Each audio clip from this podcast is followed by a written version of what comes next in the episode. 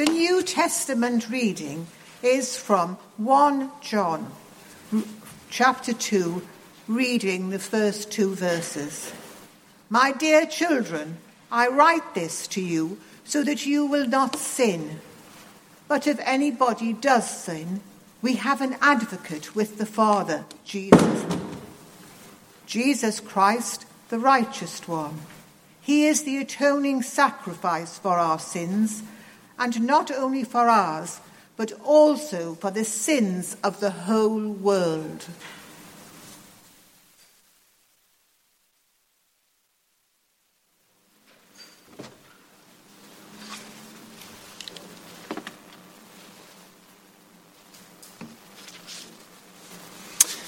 Thank you very much, Val.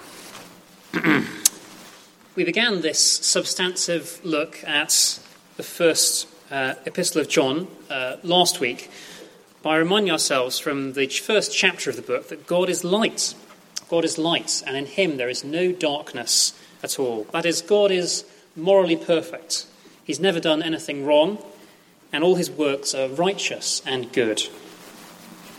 And we see in the first verse of today's reading, the first verse of chapter 2 of the book, that John, the author, wants us to be like that.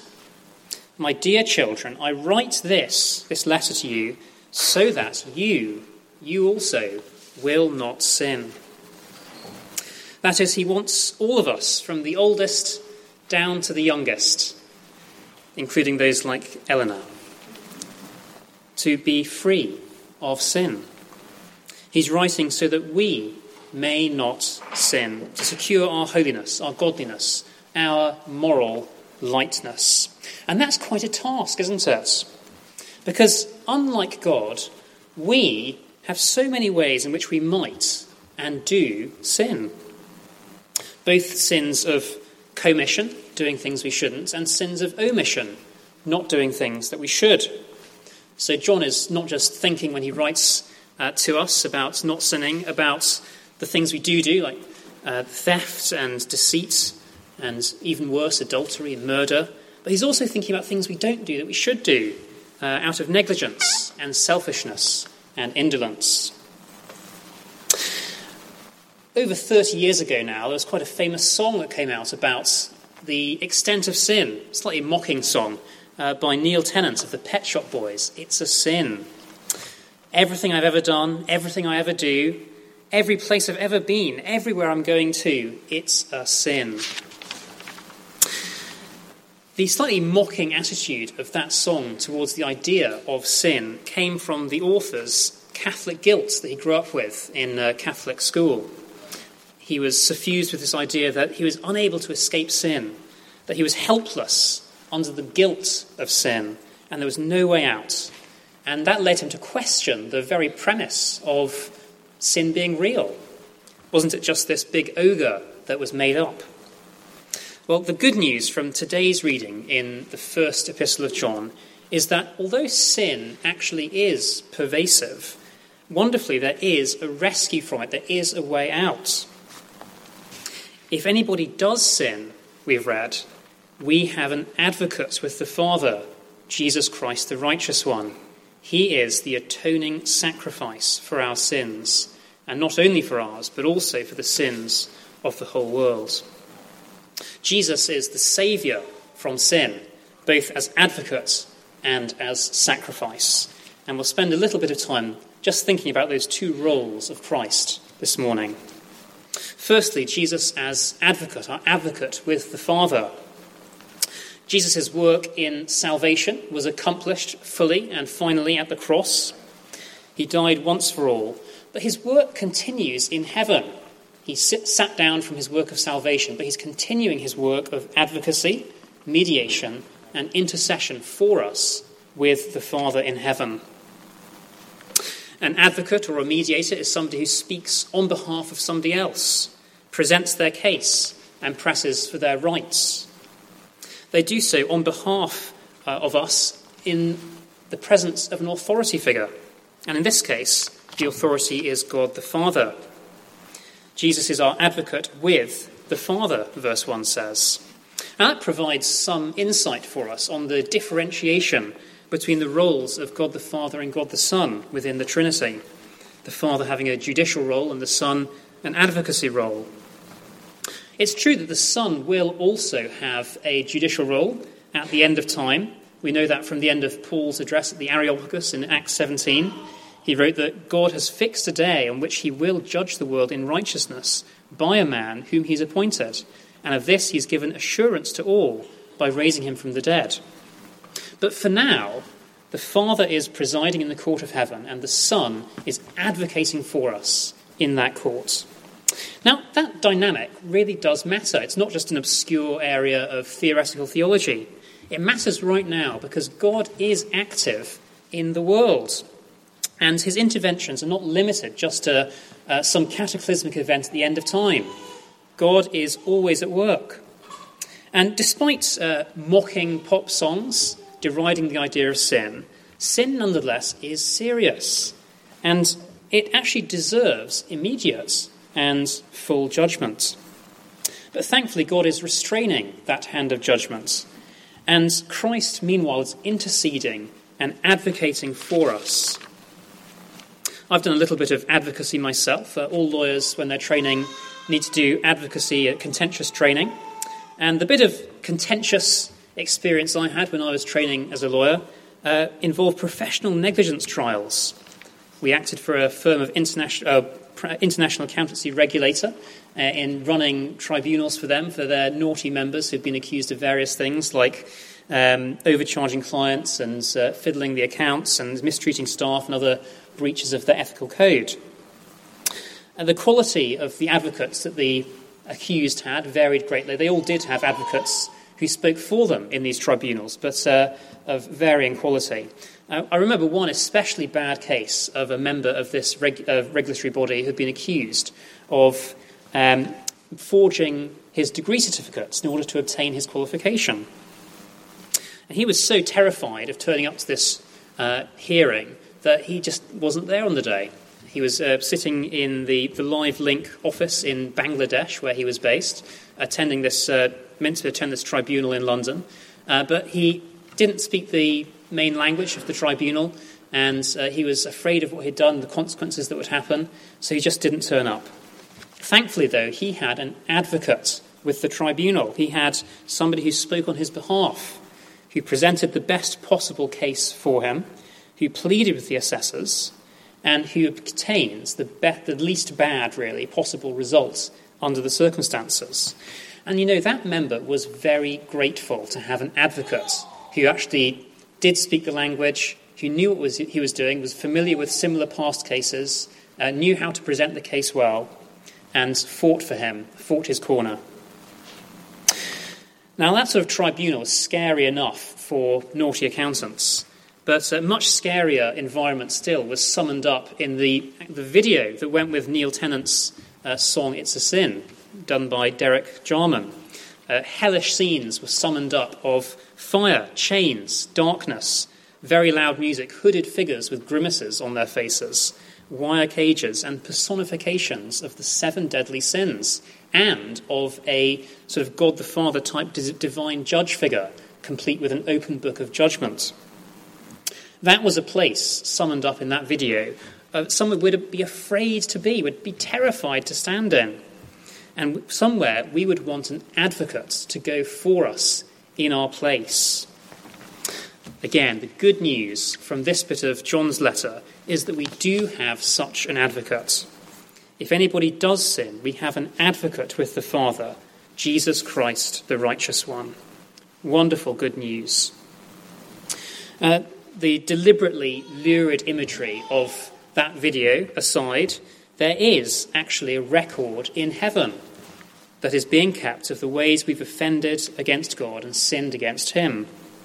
But thankfully, Jesus is on our side, arguing our case, pleading our cause, in an environment that we dare not tread in and which we only faintly understand. Well, we might think that's wonderful, that's great that we have such an advocate on our behalf with the Father. But actually, he's got pretty ropey grounds with my case. He hasn't got a lot of good material to work with in his uh, present- presentation. Look, I've you know, worked hard when I was at school. I've got a job now. I pay my taxes. I'm faithful in my marriage. I tried to raise my children well. Uh, I try not to swear too much. But thinking about things in the round, uh, my whole life, actually, I do occasionally break the speed limits. I have told the odd half truth.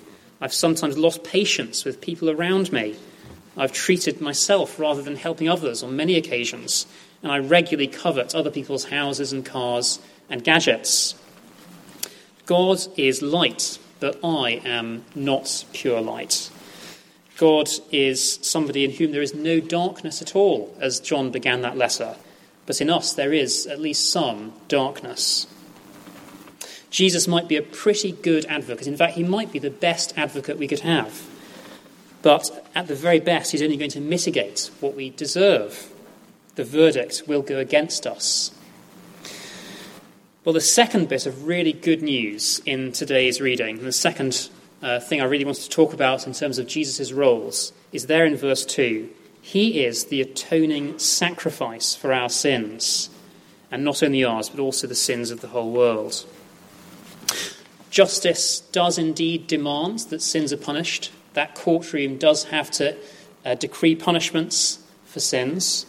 And that punishment should rightly fall on us who have done wrong. But in his wonderful mercy, according to his eternal plan, Jesus took that punishment on himself as a substitutionary sacrificial atonement. He died on the cross in our place, taking the punishment we deserved on himself. As it's written in Isaiah, he was wounded for our transgressions he was crushed for our iniquities. Upon him was the chastisement that brought us peace, and with his stripes we are healed. All we, like sheep, have gone astray. We have turned every one to his own way, and the Lord has laid on him the iniquity of us all, our atoning sacrifice. Christ is the fulfillment of Old Testament sacrifice. Those of us who are doing a Bible in a year read through will be getting on soon to Leviticus and all of the stuff there about the long lobes of the liver and the blood spattered about all over the place. And certainly, when I'm reading through those long sections about sacrifice, the sacrificial system, one thing that keeps me going is remembering we don't have to do this anymore. This has all been fulfilled in Christ.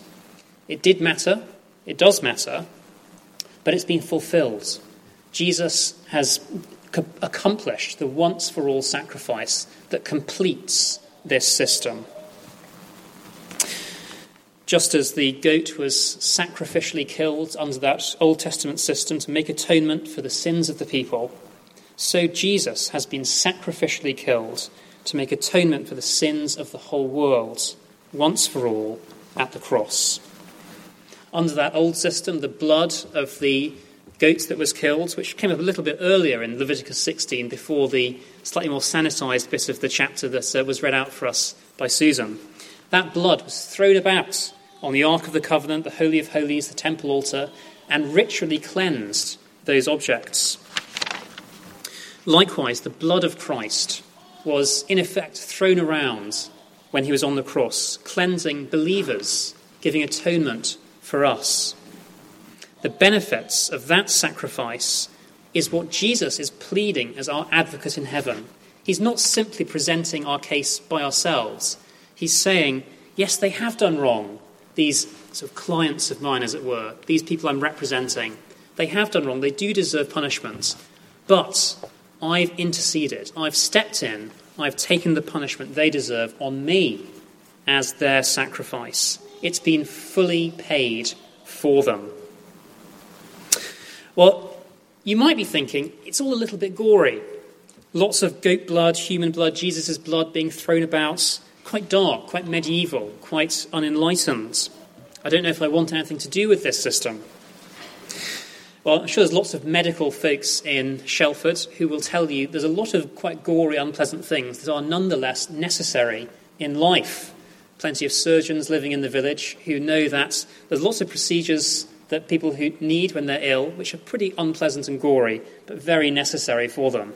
And likewise, plenty of midwives around here who'll tell you that your own birth was very necessary, but pretty gory and disgusting. I, I certainly really don't like blood at all. I'm very squeamish. And I can rest assured, though, that in the new covenant, the wonderful thing is we don't actually need to throw blood around for atonement like we did in the old covenant. Jesus has spiritually cleansed us already, once for all, at the cross. And so when we talk about being covered in his blood as Christians, benefiting from the blood of Christ, we are now speaking in metaphorical terms of that once for all cleansing. Now, for some, however, the objection runs deeper than that sort of instinctive aversion to guts and gore. It's more philosophical and revolves around the idea of God's justice. If God is the source of justice, if God is the author of salvation, then how is it he decreed that there should be blood sacrifice for sin and thus set up a situation where he needed to kill his own son? His son needed to die for the sins of the world. Isn't that just deeply unpleasant? Well, that's a very a big question, a deep philosophical question. And we won't fully know the answer to it until we meet God Himself in the new creation. But we do know this that although the cross was awful, it was also a moment of great glory, and that God has designed everything for His own glory. Our home groups have recently been looking at John's Gospel. We've been reading through John quite slowly. We've got to chapter 13. And what was it that Jesus said at the Last Supper in chapter 13 of John? He said, Now is the Son of Man glorified, as he looked forward to the next few hours after that Last Supper and the cross. Now is the Son of Man glorified, and God is glorified in him. A horrible death to have to die, a horrible sacrifice to have to make, but yet one that brought God glory. Much better, much more glorious, a suffering Saviour than a detached deity who just looks down on us and doesn't get involved. And the benefits of that suffering that Jesus went through, the freedom we enjoy from the penalty of sin, that's what Jesus is pleading for us in that divine courtroom. So that we now can live free from the weight of sin, free from the weight of guilt, knowing full forgiveness and freedom in Him bought at a great cost by his great love. And so we don't make light of, we don't forget how awful sin is, but we also don't wallow in it in the way that Neil Tennant perhaps did. It has been defeated once for all and paid for. Now, given how clearly central and vital Jesus' sacrifice is to Christian life, as John makes clear from the opening verses of this chapter, it is sad that that atoning sacrifice, that substitutionary atonement that Jesus made for us on the cross, has been attacked by some theologians in recent decades. Some of them have put off the idea of sacrifice, and they downgrade the cross to simply an example of giving to others, of service, or a victory over evil. The cross certainly is those things. It is an example of selfless sacrifice. It is an example and a, a reality of victory over evil.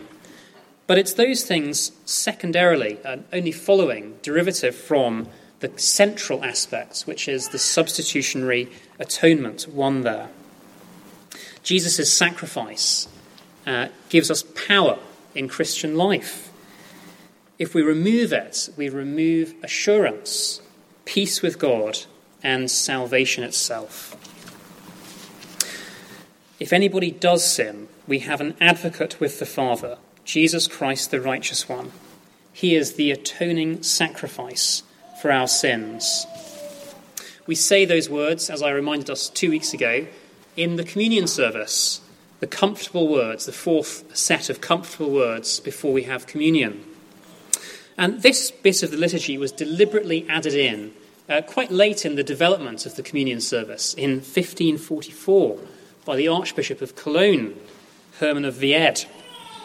He was a Roman Catholic archbishop, but he knew that Christians were laboring under uh, sh- the weight of guilt, the weight of sin. He became a, a Lutheran, a Protestant, and he added this bit in to the Mass, to the communion service, in order to help people understand that the fear of punishment was gone with the blood of Christ atoning for them.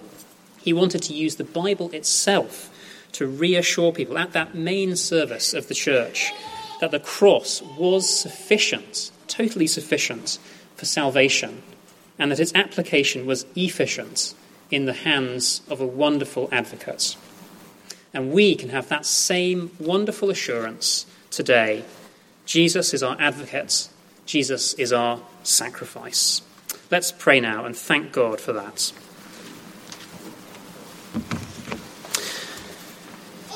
Heavenly Father, we thank you and praise you for all that Jesus did at the cross for us. Thank you that he willingly went to that sacrifice, shed his blood to cleanse us from all sin, to bring us to your light and perfection.